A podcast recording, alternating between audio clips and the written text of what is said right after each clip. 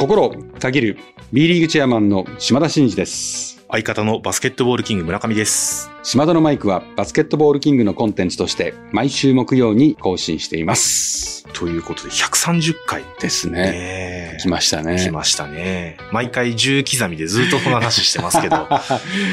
このなんか長寿番組化してる 感じがとても素敵ですよいいね。ですね。ありがとうございます。いえいえ、もう、ね、皆様のおかげで聞いていただいてるファンの130皆様のおかげですよというね。ことで、今日も頑張ってまいりたいなと思いますが、まあ、今日はただね、はい。歴史という意味ではですね、あの、ちょっとね。はい。4月27というのは、えーうん日本初の駅伝が開催された日ということで、うんまあね、島田のマイクも130回になってますが、うん。まだまだ追いつかない大きなコンテンツがあるぞということで、駅伝といえばね、もう正月とかですね、うん定着もしてますけど、箱根がね、はい、あ箱根駅伝とかですね。ーツは？ルーツは大正6年、うん4月27日から29日、東海道508キロをうん。23区間に分けた東海道駅伝東競争が読売新聞社の主催で開催されたというのが最初というふうに聞いてますね。508キロってすごくないですか？結構すごいですよね。東海道を走ったっていうことですよね。なんでこれをやろうかって思ったのか、ね。508キロって、どのくらいなんですかね？片道だと東京からだと大阪ぐらいまで行くのかな？すごい遠いですね。そんな世界ですよね。うん。すっご27、28、29、3日間ですもんね。い。それはかかりますよねかか。りますよね。いやいや、まあ、日本人やっぱり駅伝好きですもんね。好きですよね。駅伝ってすごいコンテンツですよね。はい。まあ、正月の箱根とか見ててもすごいじゃないですか。視聴率とかも。はいあんなにずっとやっててもずーっと見てるんですからね。そうですよね。もうお化けコンテンツですよ。不思議ですよね。なんか世界的にっていうよりは日本のスポーツっていうかっていう感じですもんね、うん駅伝っていうのはね。そうっすね。いや、でもこれを考えた人すごいな。うん。なんかでも、あれですね。まあ、駅伝と比べていくのがなかなか大変ですけど、バスケットボールも当たり前にお茶の間で、うんね見ていただけるようなこうスポーツになっていくといいな。そうっすね。はい。頑張りましょうはい。もう、打倒駅伝で。打倒駅伝。はい なるほど。大きなテーマですね。ということでじゃあ行きましょうか。はい。はい、えーそれでは島田のマイク、スタートです。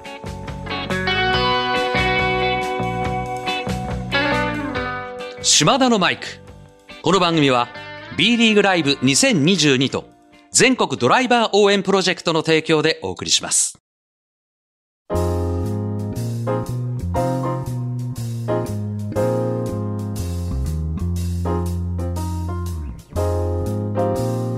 はい。ということでですね、今日の本編の、まあ、今日いろいろお話をしたいと思いますが、その前に、まずは3月の30日、B リーグ U15 チャンピオンシップ2023ですね。なんと、名古屋ダイヤモンドドルフィンズ U15 が3連覇ですか。おめでとうございます。もうこれはしっかりね、副賞で、今回も幸せ絆島田牛、私のお肉をステーキにして、計40キロ贈呈しますから、結構な量いくんですよ、それぞれの選手に。ってことは逆に言うとさ、この名古屋 D の U15 の子たちは、私のお肉食べまくってますよね。毎年ですもんね。連覇すればするほど。うん、感想聞きたいですね。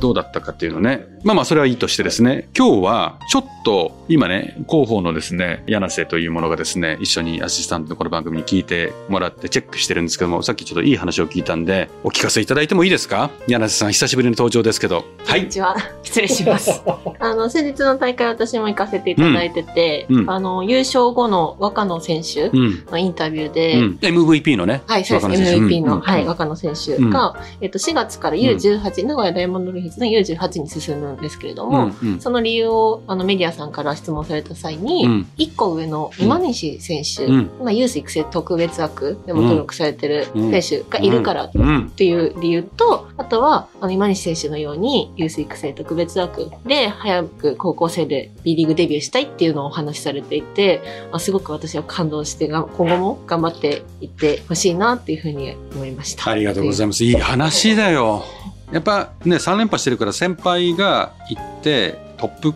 カテゴリーで特別枠で試合に出たりとかしてて、最年少記録更新みたいなね、ことをやってるのを見てるからさ、もちろん普通な高体連の高校に行くという選択肢もあってよくて、どっちを選ぶかはみんなが考えればいい話で、でもたまたま彼はね、もうそういう道を選ぶということで、B リーグとしてはね、やっぱりね、高いレベルで一日も早くこう、プレーしてもらう。そこで刺激を受けてステップアップしてもらうってことを目指してこういう制度を作ってるんで、そこにこう目指して頑張りたいとかね、早くプロの舞台でデビューしたいっていうふうに考えてくれる選手が一人二人で増えてきてるのは本当嬉しいですよね。はいありがとうございます。そして、今日は？そうですね。まあ、シガレイクスと熊本ボルターズが、まあ、経営体制も変更になりましたというニュースもちょっと前にありましたけども、うん。このあたりというのはどういうふうに捉えてらっしゃるのかなという少しお話そうですね。はいまず、シガレイクスは、まあ、今回、まあ、シーズン途中だったんですけども、まあ、オーナーが変わるということで、まあ、当然ね、あの、マイネットの上原会長も、はい。ものすごいね、愛情を持ってやられてたので、えークラブをどうやって良くしていくかというふうに考えた中で、ご決断されたことだと思うんで、まあ、それは全然、あの、ありがとうございますということですし、まあ、ここまで愛情を持って育ててくれてることに対して、まず御礼申し上げたいなっていうのがそうですよね一番ですね。はい。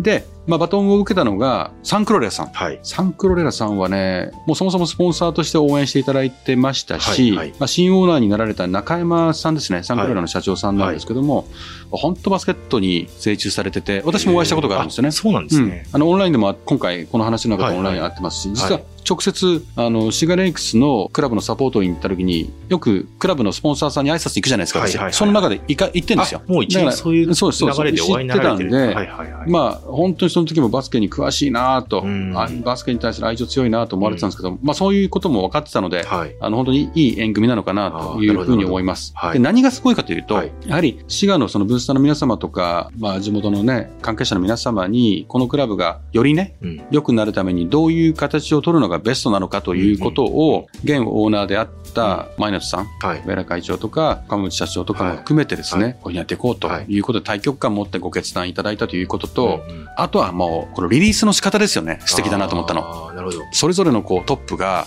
うもう本当に丁寧にんコメントを発してる。まあ、あの、ホームページのニュースのとこ見れば出てるんで、気になることは方は見ていただきたいんですけども、本当真摯にね、やっぱり皆さんがファンのことを思って進めてるっていうのはよくわかりますよね。素晴らしいなと思いましたね。うんなるほど。うん。熊本ボルターズも、まあちょっと変更があるよということですけども、こちらについては、はい。熊本ボルターズも、そういう意味では、もうすでにスポンサーであったり、一部ね、株式の保有はあったんですけども、はいこの度、まあ、一気にね、はい。100%まで最終間製薬のお西川さん、はい西川グループとしてこうサポートするという方向に舵を切ったとうんうんいうことですね。やっぱりもうもともとそのものすごい愛情を持ってサポートしてましたし、はい。資金的にもそうですし、まあ経営のサポートという意味でもされてましたし、まあこの昨今で言うと、まあもちろん震災もありましたし、コロナもあったし、あとはちょっとね、いろんなクラブの中でも、はいはい。はいあの問題があって、はい。この1年2年、本当ご苦労が多かったと思うんですよ。そうですよね。まあそれによって、ちょっと苦しんだ経営状態をずっと支えていただいてたというのも、最終巻の皆様だったりとかしたので、ただ、これからね、アリーナであるとか、将来構想はい。の新品は目指すとか、そういうふうになっていくと、もうよりね、こう力強い体制を作っていかなければいけないという中で、まあ今回こういうふうになったとうん。いうことで、私も改めて、あの、熊本まで行って、西川グループの経営者の皆様とコミュニケーションを取らさせていただきましたけど、まあまあ、本当に熊本に対する愛情と、はい。ボルターズに対する愛情が強くて、もう全面的にバックアップしてきますとうん。いうことで、やはり選手とかね、クラブのスタッフとか、地域の支えの皆様の実践は、もう本当に尊重しつつも、本当にこう、あ後ろから完全にこう、しっかりもうバックアップしていくとうんいうような感じだったんで、はい。まあこれまた良い、うんうん、座組だったんではないかなって思いますね。本当に感謝ですね。はい。まあ、はいバトンを渡す側も受ける側も、うんまあ、B リーグであり、クラブであり、地域でありをすごくこう愛していらっしゃってとうんいうことで、引き続きというところでですね。そうですね。福田社長も変わられてまだ1年足らずですけど、はいまあこの、あの、オーナーの皆様とね、良いコミュニケーション取ってますし、スタッフも今増員しながら経営体制も整えていってるんで、まあ3000人オーバーをね、来場させるような試合がどんどんどんどん出てきたりとかしてるんで、まあ今シーズンなんとかいい形で乗り切って、はい。来シーズンぐっとはい。経営レベルも上げていけるようにということで頑張ってらっしゃるんで、はい。期待したいですね。はい。楽しみですありがとうございます。はい。はい。ちょっとまたここでガラッと話が変わってしまうんですが、あの、相変わらずチェアもお忙しいなと思ったのが、インドネシアリーグにもコミュニケーション取りに行かれてたみたいなことをちょろっと見たんですけどもそうですね。まあ、これは、あの、どちらかというと、最近私出張系が多いですけど、はいはい来日していただいて、うんうんうんコミュニケーションを取らさせていただく機会がありましたはいということで、まだまあ、もちろんインドネシアのバスケット界っていうのは、代表で言えば国際ランキングは日本よりもと全然下ですし、はい。はい、発展途上だというふうにおっしゃってましたけども、ただ、この20年前ぐらいにプロリーグというか、リーグが出来上がって、で、5年前ぐらいですかね、6年前ぐらいかな、ちょうどその大きな企業がバックアップする体制がついて、その体制のをもって資金的にも人的リソース的にも投じて、はいはい、うん、あの各クラブの運営とかですね、うん、その辺のところもレベルが高度化して、うん、あ、これ可能性あるねということで、インドネシアって今、そのベンチャー企業がものすごくスタートアップの会社が多くて、はいはい、イケイケの企業増えてるんですね。ですから、このコングロマリット系ではなくて、はい、そのベンチャー系がクラブを支えるようなケースが増えてきてるようで、うん、あその流れの中でクラブ数ももう倍々で増えてて、うん、もう最初数クラブしかなかったんですけど、うん、今数年で16まで来てて、まだ増えてるみたいですね。で、まあ、あの、インドネシアですから、ジャカルタとか、はい、まあ、いわゆる大都市でのセントラル開催方式っていうか、中央開催が多いんですけども、やっぱり日本に来て何を学びたかったかというと、まあ、ホームアンドウェイなんですよ。あなるほど。インドネシアで、この地域密着の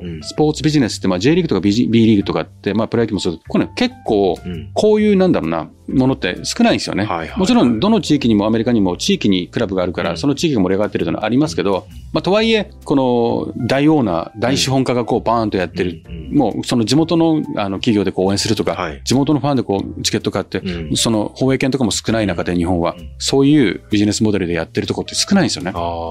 で、インドネシアも全く同じで、やっぱりその資本家がボーンとクラブ持ってて、そのシミリでやってるみたいな感じのエッセンスが、これじゃダメだと。でそれ今改革中だと。いうことで日本のホームアンダーウェイ、クラブが稼ぐっていう概念をインドネシアも取り入れたいとか、で、その権益をリーグとクラブで分け合って、リーグも稼いでちゃんと配分とか、そのなんかサポートできる体制。もう結構 B リーグをベンチマークにしていろいろこう学びたいっていう感じでやってました。ですからこれからはなんかバリのチームとインドジャカルのチームでホームアンダーウェイとかってやるとか、うん、いう話をしてましたね。だから感じたのは、すごくなんていうのかな、人口もすごく多い国で、でかつ代表強化のためにラスベガスに合宿行ったりとか、はい、NBA のそのアカデミーをインドネシアに誘致して、先生を育てる、はいはい、コーチを育てるイベントをたくさんやってたりとか、うん、実は今はこうですけど、多分間違いなくバスケット界として発展していくであろう、インドネシア。はい、で、リーグも成長してるし、インドネシアで地域密着バスケクラブみたいな、我々と同じような思想を持っていくとなると、これはもっともっと連携していきたいなと思いましたね。で何よりもやっぱり日本の企業と、そのインドネシアのそのスタートアップのベンチャーの優秀な企業ってたくさんあるんで、はい、そういうところをこううまくつないで、はい、B リーグのクラブにも恩恵があるような仕組みを作っていきたいなと思いましたね。なるほどですね。はい。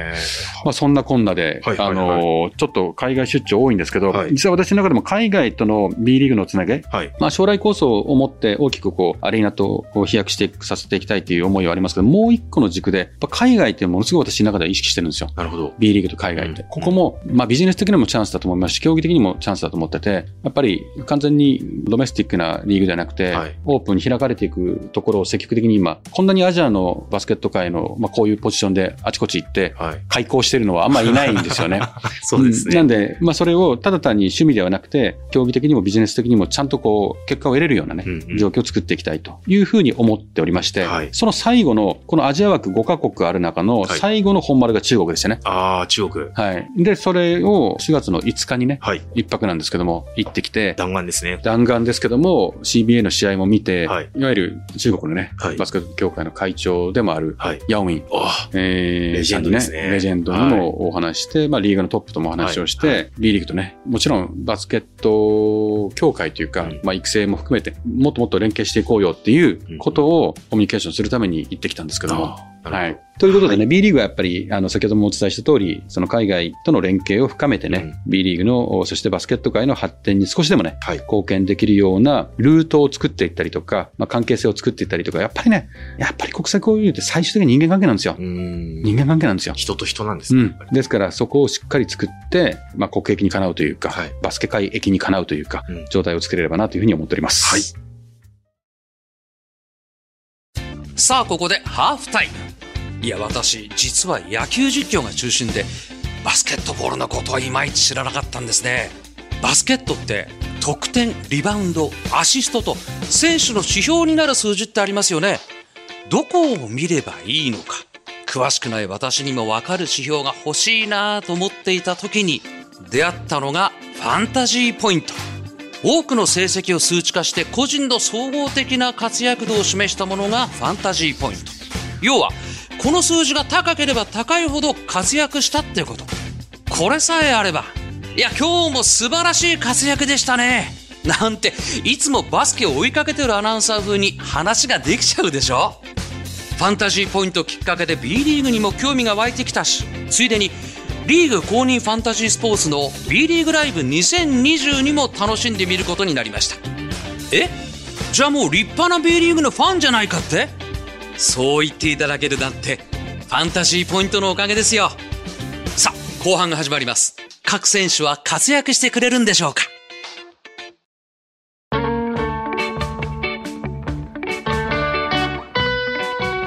島田のマイク。この番組は B リーグライブ2022と全国ドライバー応援プロジェクトの提供でお送りしました。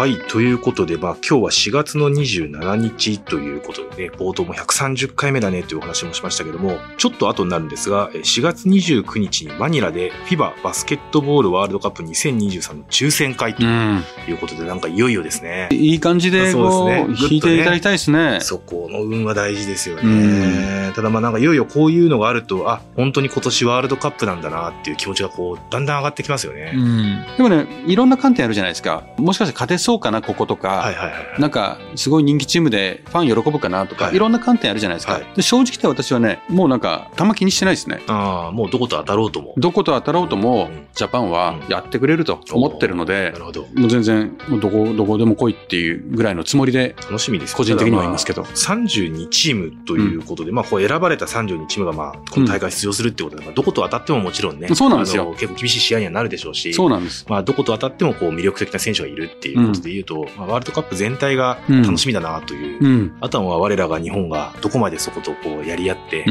ームを見せてくれるのかっていう、楽しみですね。絶対勝ちたいね。そうですよね。またテンション上がってきちゃった。いや、サッカーワールドカップが昨年12月にあって、うん、WBC があって、うん、もう次はいよいよバスケだっていう、このタイミングがこう4月の29日のドローですごい盛り上がるなという気持ちはですね、うん、やっぱりたぎってきますよね。そうですね。はい、まあ、こっから日本全国、たぎり現象をね、たぎり現象を。巻き起こさなければいけないですし、はい、まあ、まだほら、WBC があったりとか、バスケのワールドカップっていうのは徐々にこう出てきてるんですけども、うん、本格的に出てくるのは、この抽選が決まった後から、うん、多分メディア露出も増えてくると思うんですよ。はい、ですんで、ぜひね、高ぶっていく、こっから3ヶ月ぐらいですか、うん、?4 ヶ月か。4ヶ月ぐらい、ね、4ヶ月ぐらいか。頑張りましょう。はい。本大会に向けて最初のステップが4月29日の抽選会だということになりますね。はい。はい、皆さん楽しみにしてください。はい。はい。島田のマイクでは、リスナーのあなたからのメッセージを受け付け中です。私への質問、企画へのリクエスト、お悩み相談、暗算祈願、何でも構いません。えー、番組で紹介させていただいた方には、島田のマイク、オリジナルステッカーを差し上げております。宛先は概要欄に載せております。あなたからのお便りお待ちしております。ということで、それでは始めましょう。島田のマイク、ここまでのお相手は、心たぎる B リーグチェアマンの島田真二と、相方の村上でした。また来週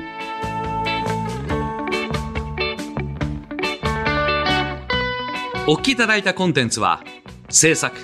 バスケットボールキング、制作協力、B リーグ、配信、日本放送でお届けしました。